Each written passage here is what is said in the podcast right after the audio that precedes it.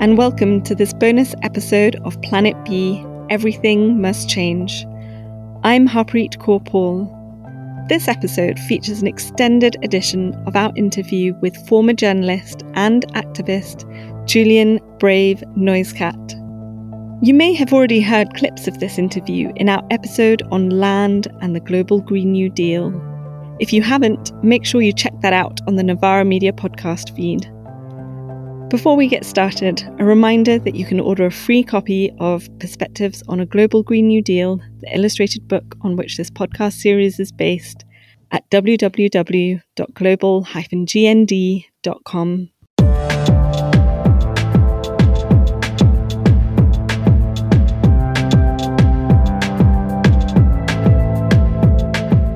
My name is Julian Brave NoiseCat. I am a journalist, a writer, a policy advocate, and analyst. I'm currently the vice president of policy and strategy for Data for Progress, which is a think tank. And I am also working on a book about Indigenous peoples in the United States and Canada for Alfred A. Knopf, which is a division of Penguin Random House. Julian, thank you so much for joining us today. Last year, you wrote in a piece for Columbia Journalism Review that to be Indigenous to North America is to be part of a post-apocalyptic community and experience.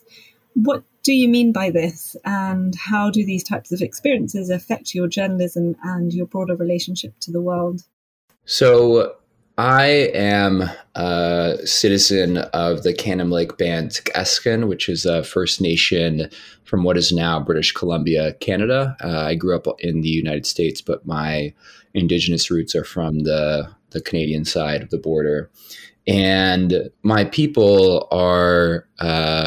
survivors of this very cataclysmic series of events that dispossessed us of our lands and ended up killing many of our people, and then abducted our children into a set of assimilationist schools that are called residential schools in Canada. In the United States, we call them Native American boarding schools, but they were the same thing. And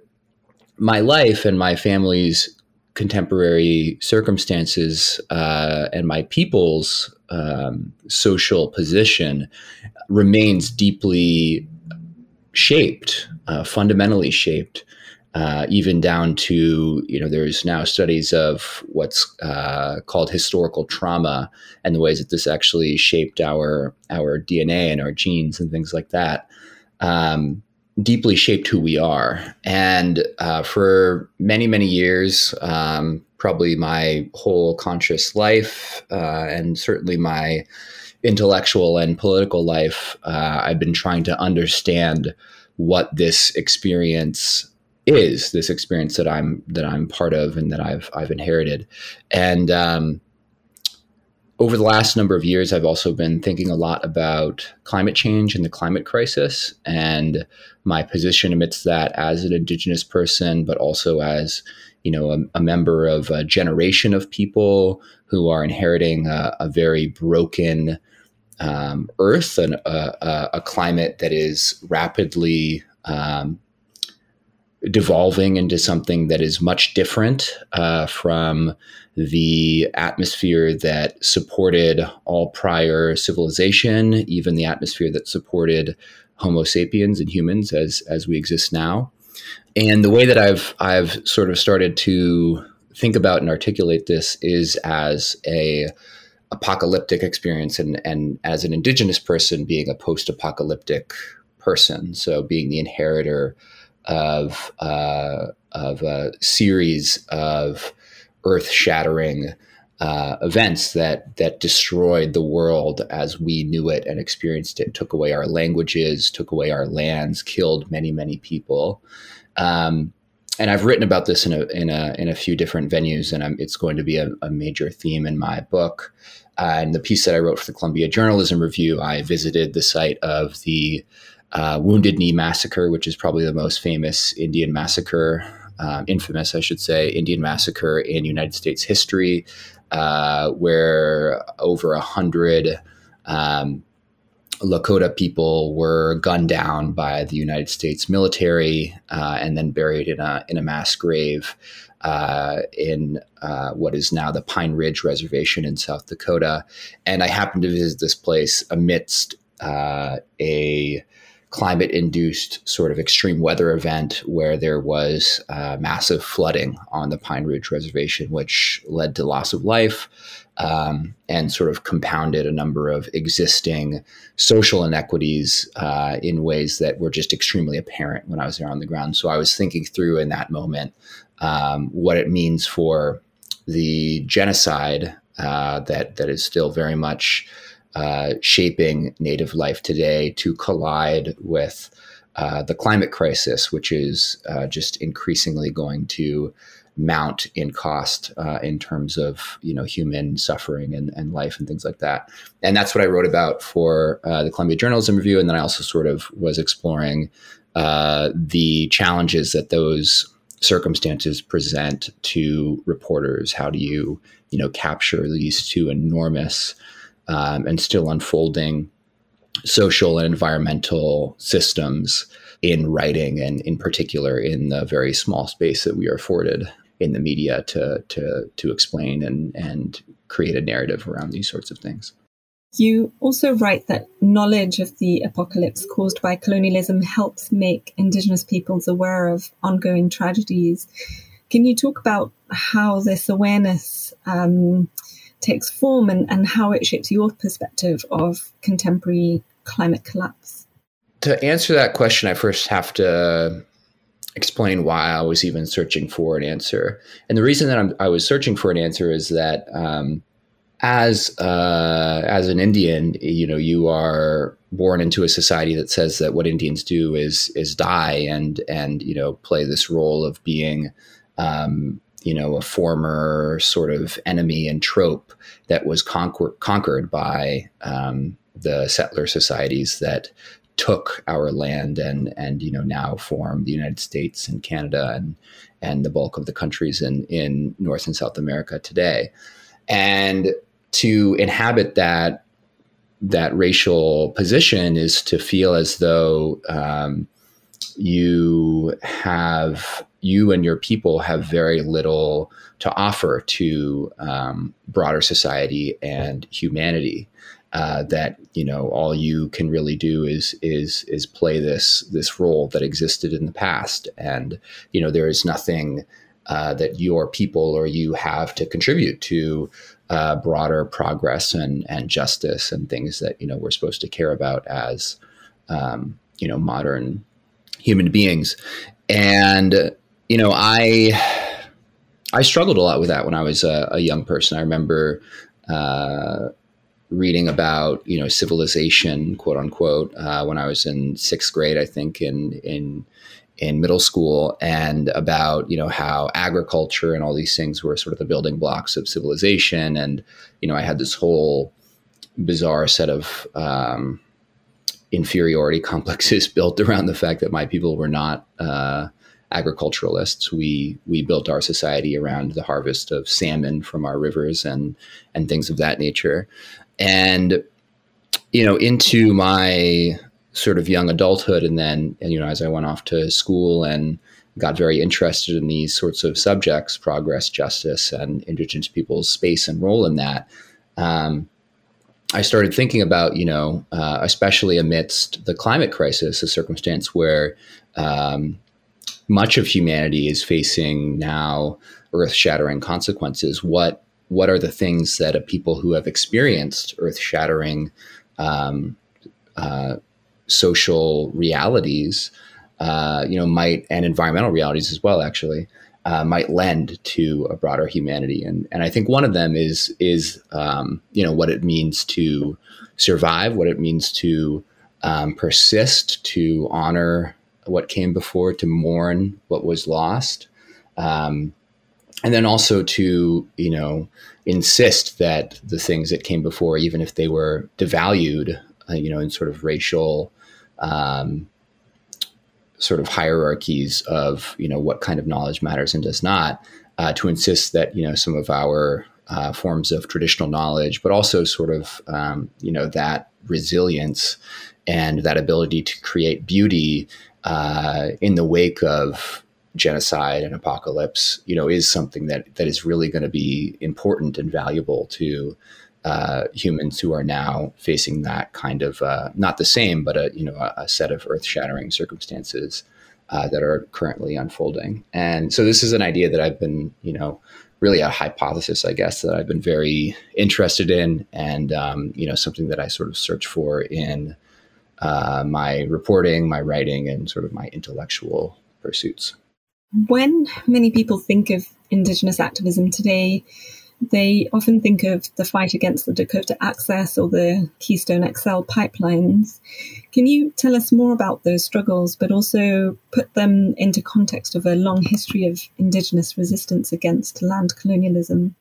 So over the last decade, a number of land-based struggles against extractive industries, and in particular fossil fuel pipelines, have made national and international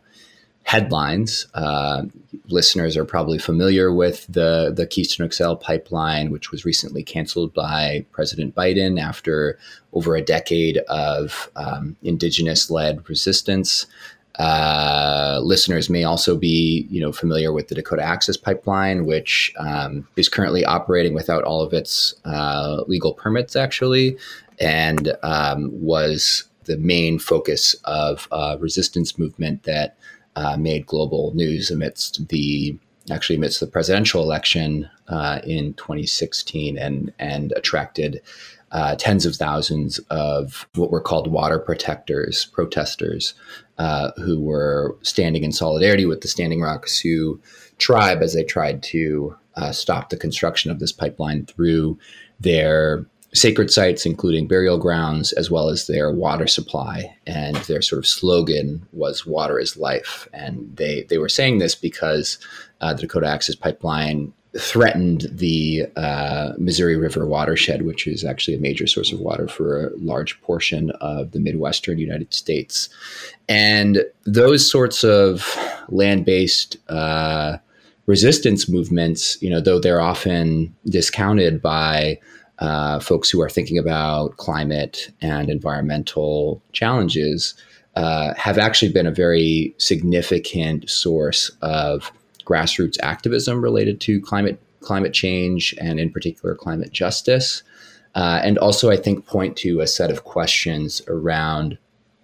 not just Indigenous rights and sovereignty, which I think are the first things that we should be thinking about in those contexts. Whose land is it? What rights do First Peoples have to control what is and is not developed through their homelands and certainly through their sacred places, but also to a set of questions around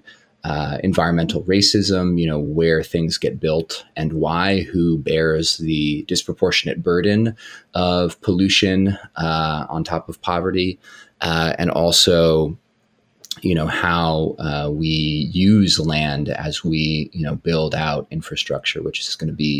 has been a very significant question throughout the history of modernity and capitalism, and is going to be a very important question as we start to try to decarbonize our economy and face very challenging questions about, what land gets used for energy development, what land gets used for agriculture, how you protect, Indigenous communities and vulnerable communities, and how we balance all of these interests in a world that is very, very densely populated now, and where there are real shortages of land when you start sort of mapping out how we're going to fit all of the windmills and solar panels and farms and all these sorts of things on the land that we have.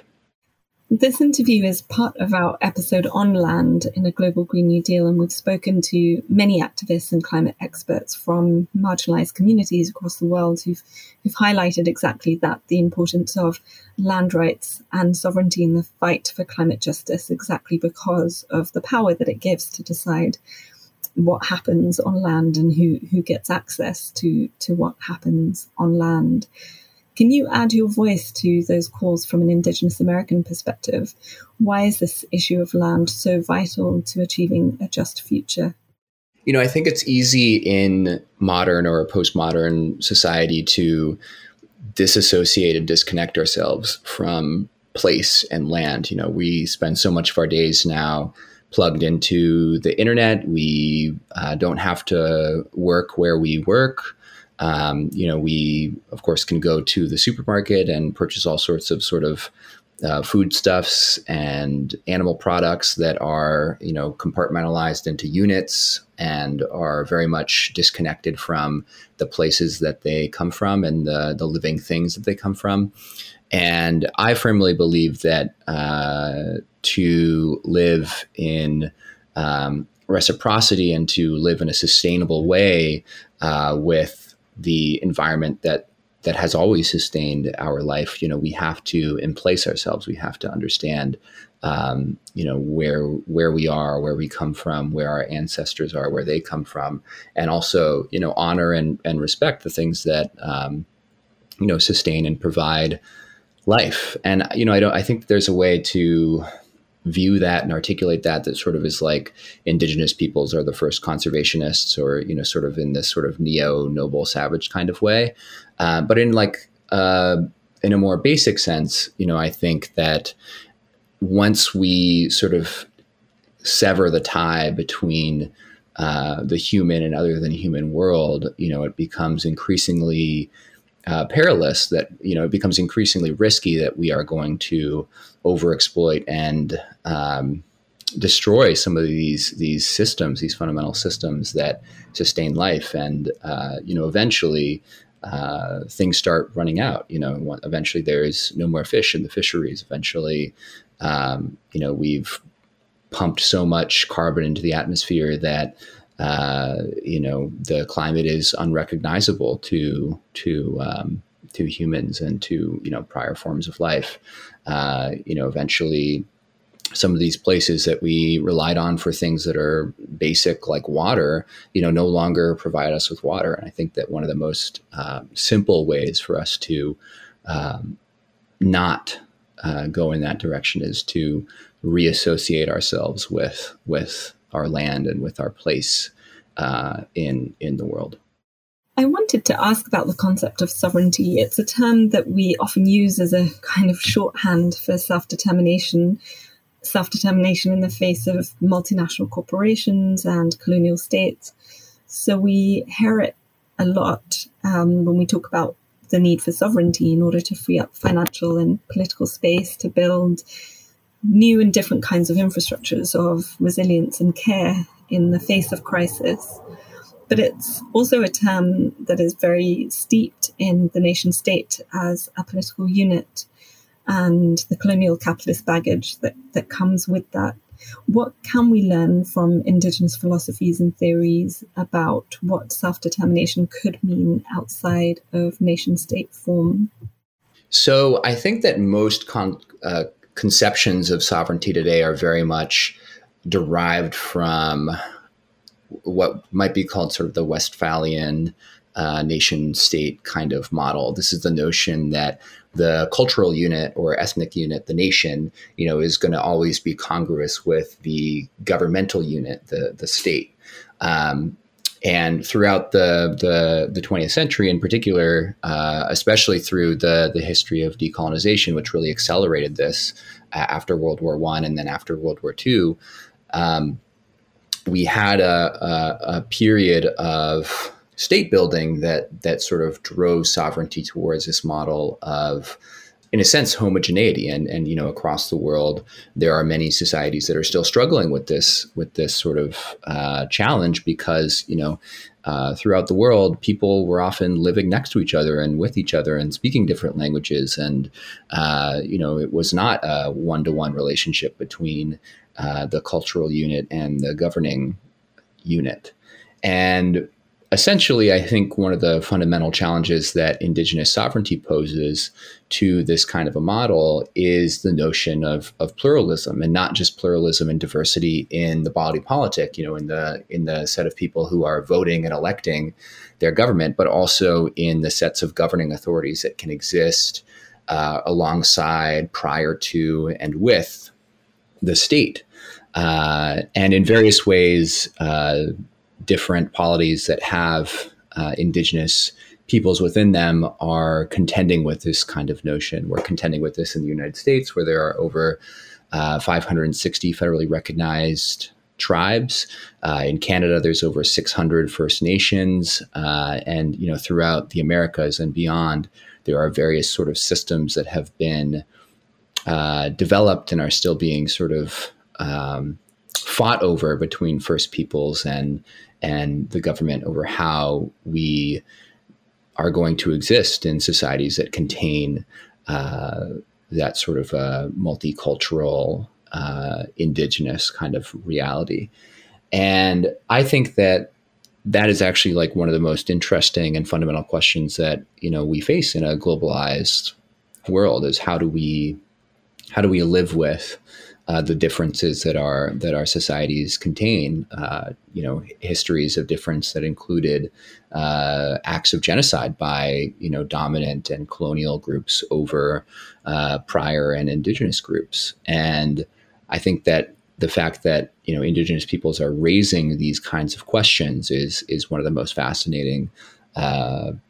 questions of political theory and governance and social justice in contemporary society. I wanted to ask more about a long history of indigenous resistance against land colonialism. What tactics of resistance within indigenous struggles can we draw on to inform today's fight against the infrastructures of climate breakdown? One of the most common forms of resistance that comes out of indigenous social and political movements is sometimes referred to as occupation, but I think more accurately would be characterized as reoccupation, essentially the assertion through the presence of people of, you know, a claim to land and place, and usually that sort of a claim via treaty rights and agreements that have been broken, and or through a prior form of governance that was never extinguished and persists amidst colonial circumstances. So where I grew up in the Bay Area, in Oakland, California, one of the most significant and sort of was often acknowledged as sort of a starting point for the contemporary indigenous rights movement was the occupation of Alcatraz, the former federal prison in the middle of San Francisco Bay, where in 1969, a group of Native students and urbanites reclaimed the island of Alcatraz under provisions of the Fort Laramie Treaty that basically said that federal land that was not being used by the federal government, you know, which was the case for the Alcatraz federal prison after it was closed, could be reclaimed by Native peoples. And sort of throughout indigenous history, that kind of an act of reclaiming and reasserting presence, in particular on land, has been a very common form of protest, and one that has also been seen in non-indigenous movements. You know, of course, there was the Occupy movement and at Occupy Wall Street, where in another way, you know, the 99%, or, you know, people who were not the very small number of winners in our very unequal capitalist society, you know, asserted their small d democratic right to, you know, place amidst, you know, the sort of quintessential and central place of like sort of the capitalist breadwinners, which is, of course, Wall Street. And, you know, I think that kind of tactic, in a very basic sense, of, you know, asserting your place and your right to ground, either, you know, literal territory or ground in you know, sort of the political economy, ground and right to place in our economy, in our capitalist society, is a very sort of strong way to signal that, you know, the existing power structure, the sovereign entities that be, are being challenged on their right to govern or control a resource in the way that they are currently governing and controlling it. And, you know, I think the fact that that kind of a protest tactic has and sort of political strategy has emerged in multiple contexts and been employed by many indigenous peoples as well as non-indigenous peoples sort of attests to the fact that it's a pretty effective way to challenge power. I wanted to end with a question that relates back to the piece that I've been citing throughout this interview. We've spoken throughout this series about the importance of challenging and rethinking our fundamental spiritual relationship to the natural world, but also to each other. And you said in the Columbia Journalism Review piece that Indigenous experiences and perspectives challenge the notion that a press corps equipped with notepads and recorders can capture the whole truth. More often than not, I'm convinced that reality defies the disciplined space of stories, waging an epistemic resistance against the tyranny of language, text, and form, something we Indians can relate to. Can you tell us what you mean by this? That whole article was a bit of a provocation, so I don't know if the whole thing could be considered a complete thought or more than sort of a, broadly speaking, social hypothesis. But what I was trying to get at in that piece towards the end was that in nonfiction, in writing, in journalism in particular, we are trying to convey a story, right? And in the case of a people who experience the present as an extension of hundreds of years of very brutal policy, of hundreds of years of colonization and resistance to colonization as a genocidal experience, as a apocalyptic experience, that is actually a very challenging set of things to sort of smush into a, you know, 1,000, 2,000, even, you know, 5,000 word article, or, you know, into something that could run on like NPR's Morning Edition. And basically what I'm saying is that there's just so much that exists in a place like Pine Ridge, that exists in a place like Canim Lake, where my family's from, that if you're trying to capture that story, especially amidst another unfolding story, like the, you know, current climate crisis, like the ecological apocalypse that we're facing, it just becomes a ton to try to weave together. And I think that that in and of itself, especially when you add in the sort of time crunch of the news cycle and the editorial bent of publications that maybe already have a particular story in mind, it becomes very hard to fit all those things, to discipline all those threads into a single piece of writing, or even into like a body of work. And in one sense, I think that that's like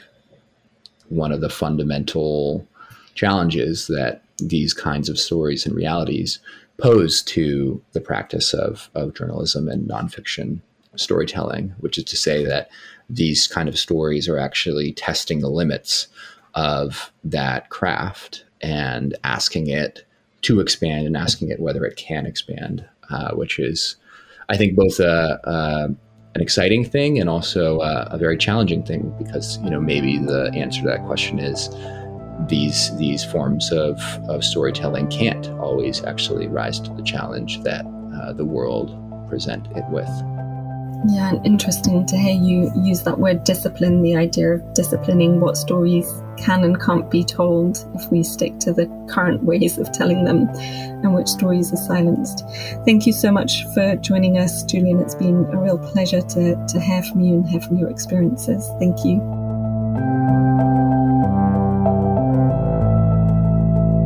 Thank you for listening to Planet B. This series was made possible by the generosity of the Rosa Luxemburg Stiftung. It was written and created by Dalia Gabriel, Freddie Stewart, and Harpreet Kaur Paul. The music and sound was produced by Ben Heidemann, and the podcast artwork was designed by Tamika George. Just one final reminder that you can order the illustrated book on which this series was based, Perspectives on a Global Green New Deal, for free at www.global-gnd.com. You'll find the next documentary episode of Planet B right here on Navarra Media at the same time in the same place next week.